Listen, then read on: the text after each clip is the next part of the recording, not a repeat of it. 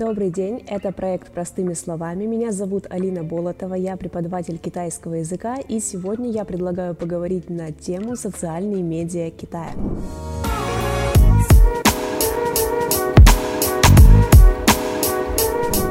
Ни для кого не секрет, что на сегодняшний день Китай официально все еще входит в разряд развивающихся стран, но по факту превосходит целый ряд развитых стран во многих областях.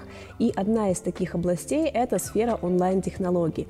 Поэтому сегодня я и предлагаю поговорить именно о них. Само понятие «социальные медиа» относительно новое, и в журналистике нет одного точного исчерпывающего определения социальным медиа.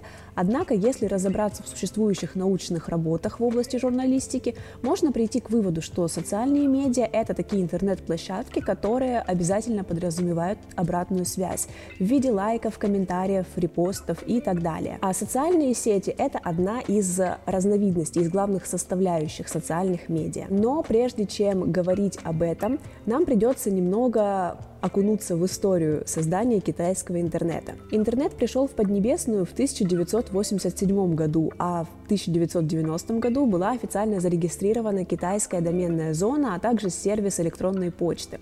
Однако между этими двумя событиями произошло еще одно значимое событие, которое стало началом жесткого контроля со стороны правительства за информацией, размещаемой в интернете. Речь идет о бойне на площади Тяньаньмэнь. 4 июня 1989 года недовольство действиями правительства переросло в массовые волнения, которые повлекли за собой человеческие жертвы. Это были огромные жертвы, по неофициальным данным, до 10 тысяч погибших. А, и действия а, людей в тот момент, как отмечают некоторые исследователи, координировались с помощью СМИ, с помощью китайских СМИ и с помощью западных СМИ. По этой причине с 90-х годов прошлого века правительство оставляет за собой право на удаление фактически любой информации из онлайн-источников. Такие материалы могут быть удалены из интернет-пространства на основании того, что они несут в себе или распространяют материалы, наносящие вред репутации государства, а лицам, чья вина будет доказана, положено реальное наказание.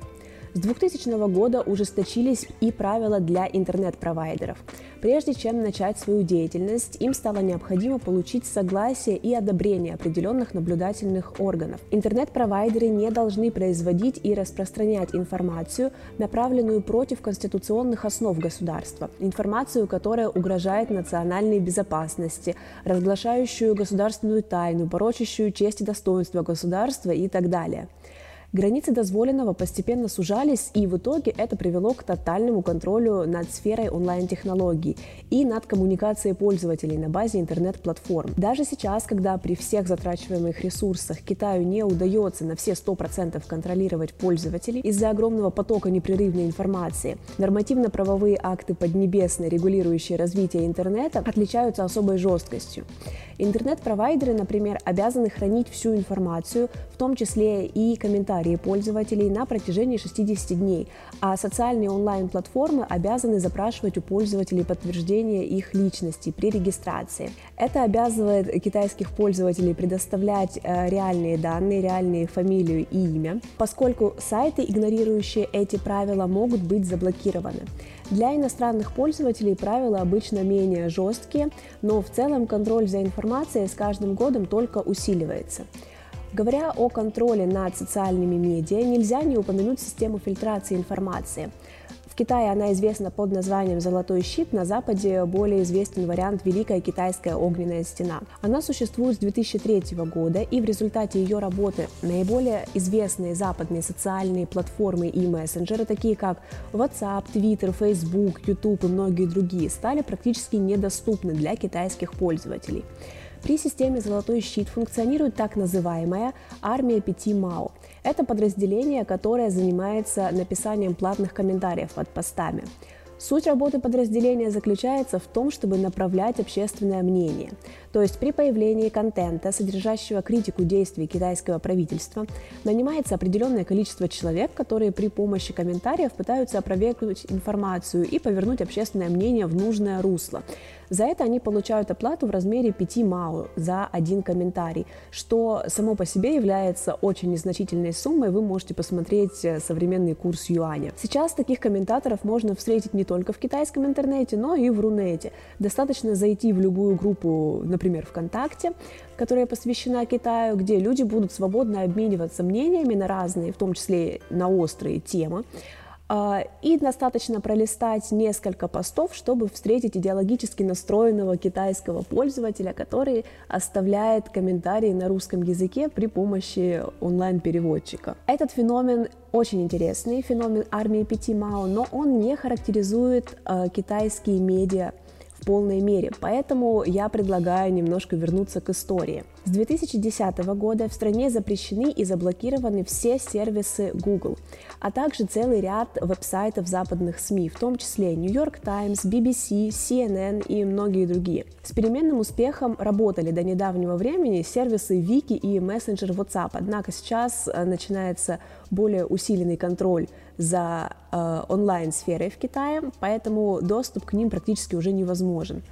Все это поставило Китай перед острой необходимостью создания отечественных аналогов, которые будут нацелены на удовлетворение потребностей, интересов э, китайской аудитории. Что я имею в виду, когда я говорю об этой специфике китайской аудитории?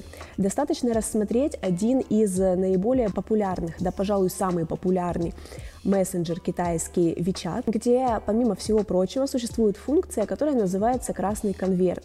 Вообще а, красный конверт а, берет начало из китайской традиции преподнесения красного конверта в качестве подарка на торжество, красного конверта с деньгами, на китайский Новый год, на день рождения, на свадьбу. И эта функция была адаптирована создателями для мобильного приложения и стала очень популярной среди китайских пользователей.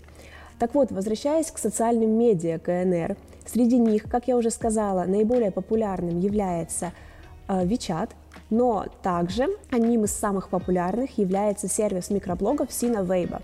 WeChat на сегодняшний день имеет большее количество зарегистрированных пользователей, чем, например, известный нам всем Instagram. А Weibo, который является аналогом Твиттера, обгоняет тот самый западный Твиттер, по числу активных пользователей. WeChat был создан в 2011 году. Его отличительной особенностью является то, что по своему функционалу он объединяет в себе социальную сеть, мессенджер, браузер, платежную систему, сервис по продаже товаров и многое другое. Кроме того, в условиях, когда получить доступ к YouTube, к Твиттеру, к Инстаграму, Фейсбуку и другим приложениям становится невозможно без использования VPN-сервисов, WeChat становится приложением, которое объединяет в себе все перечисленные выше западные э, веб-сайты. Конечно, популярность WeChat напрямую связана с функционированием золотого счета.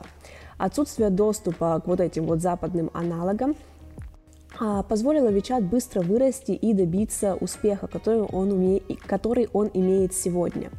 Разработка приложения началась в 2010 году, после того, как Google официально покинул китайский рынок. Сегодня мобильное приложение является самым популярным социальным медиа, разработанным в Азии. Среди множества функций WeChat дает пользователям возможность ведения собственных микроблогов, которые структурно напоминают лонгриды. А такие микроблоги называются подписными аккаунтами, то есть аккаунтами, на которые можно подписаться. Возможность ведения собственных подписных аккаунтов WeChat, однако, доступна только для китайских пользователей, так как при регистрации э, необходимо обязательно указать номер своей ID-карты и номер телефона, который зарегистрирован на территории КНР. Уникальность контента подписных WeChat аккаунтов обусловлена устройством самого приложения. WeChat представляет качественно новую среду, совмещая в себе функции ведущих мобильных приложений э, и социальных сетей, агрегаторов новостей и многого другого.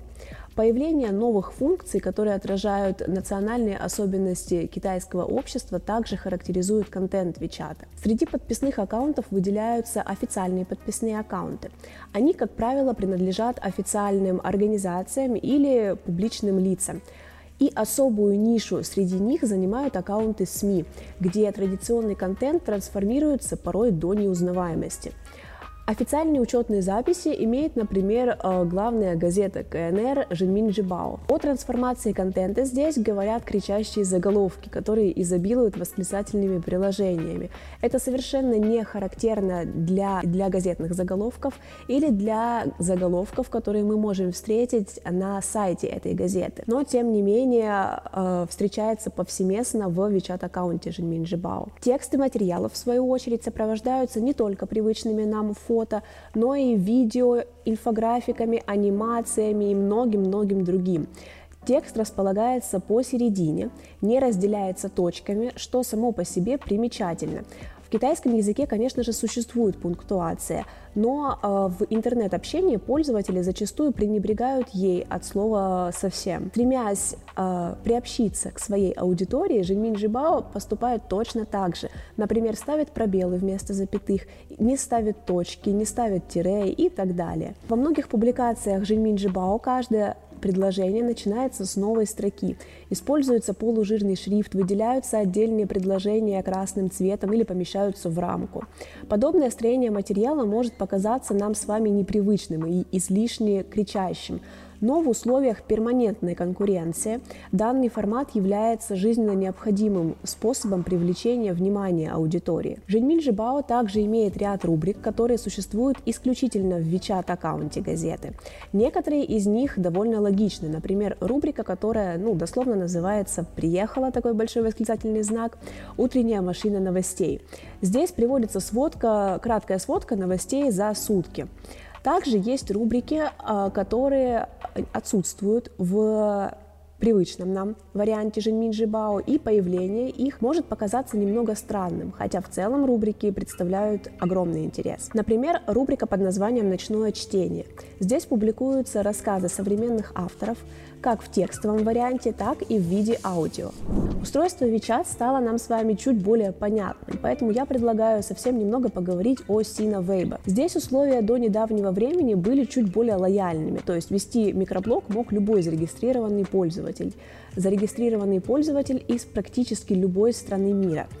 Это усложняло контроль э, государственными органами КНР за сервисом и вызывало некое неодобрение правительства, хотя Сина Вейбэй подчинялась законам Китая. Однако Китай не стоит на месте, и сейчас э, регистрация на сайте стала в разы сложнее, вплоть до того, что многие иностранные пользователи сталкиваются с абсолютной невозможностью создать аккаунт, а значит и вести микроблог. Кроме того, Сина Вейба позиционирует себя как сервис, работающий на двух языках, на китайском и и на английском языке.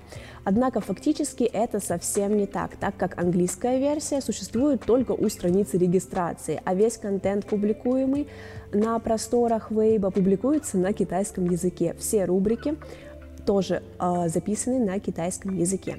Внутренняя версия Сина Weibo была запущена в 2009 году, и на сегодняшний день Weibo является одной из крупнейших социальных медиаплатформ Китая. Представляя собой некий аналог Твиттера и предлагая пользователям схожие возможности, Weibo уже опережает американский сервис. И это при том, что Weibo охватывает преимущественно китайскую аудиторию.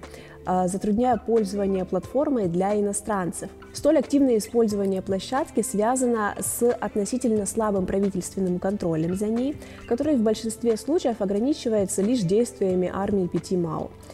Кстати, несмотря на всю схожесть с Твиттером, Weibo позволяет публиковать посты любого объема, хотя пользователи обычно и ограничиваются небольшими заметками.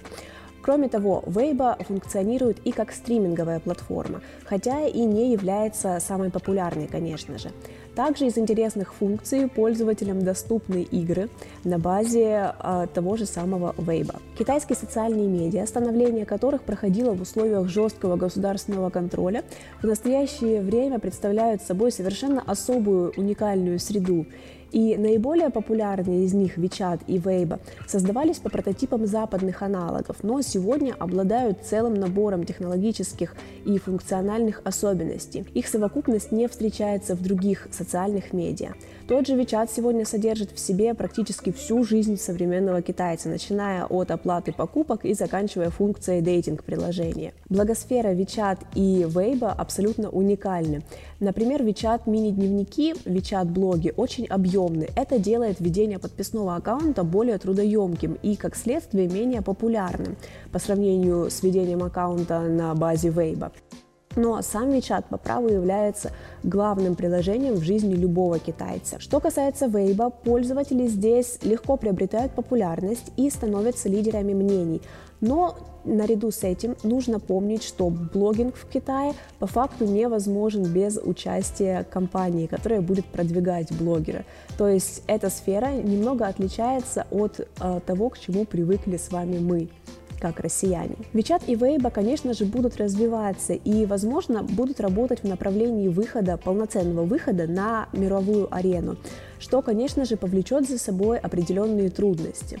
Однако политика коммунистической партии Китая как раз и может э, стать э, камнем преткновения в этом вопросе. А, в данных условиях можно полагать, что WeChat и Weibo создадут дочерние приложения для, мобильного, э, для международного использования, так как это произошло с сервисом Douyin, который нам с вами известен под названием TikTok. Впрочем, для этого WeChat и Weibo предстоит пройти еще очень долгий и непростой путь. Спасибо за внимание. Это был проект «Простыми словами». До новых встреч!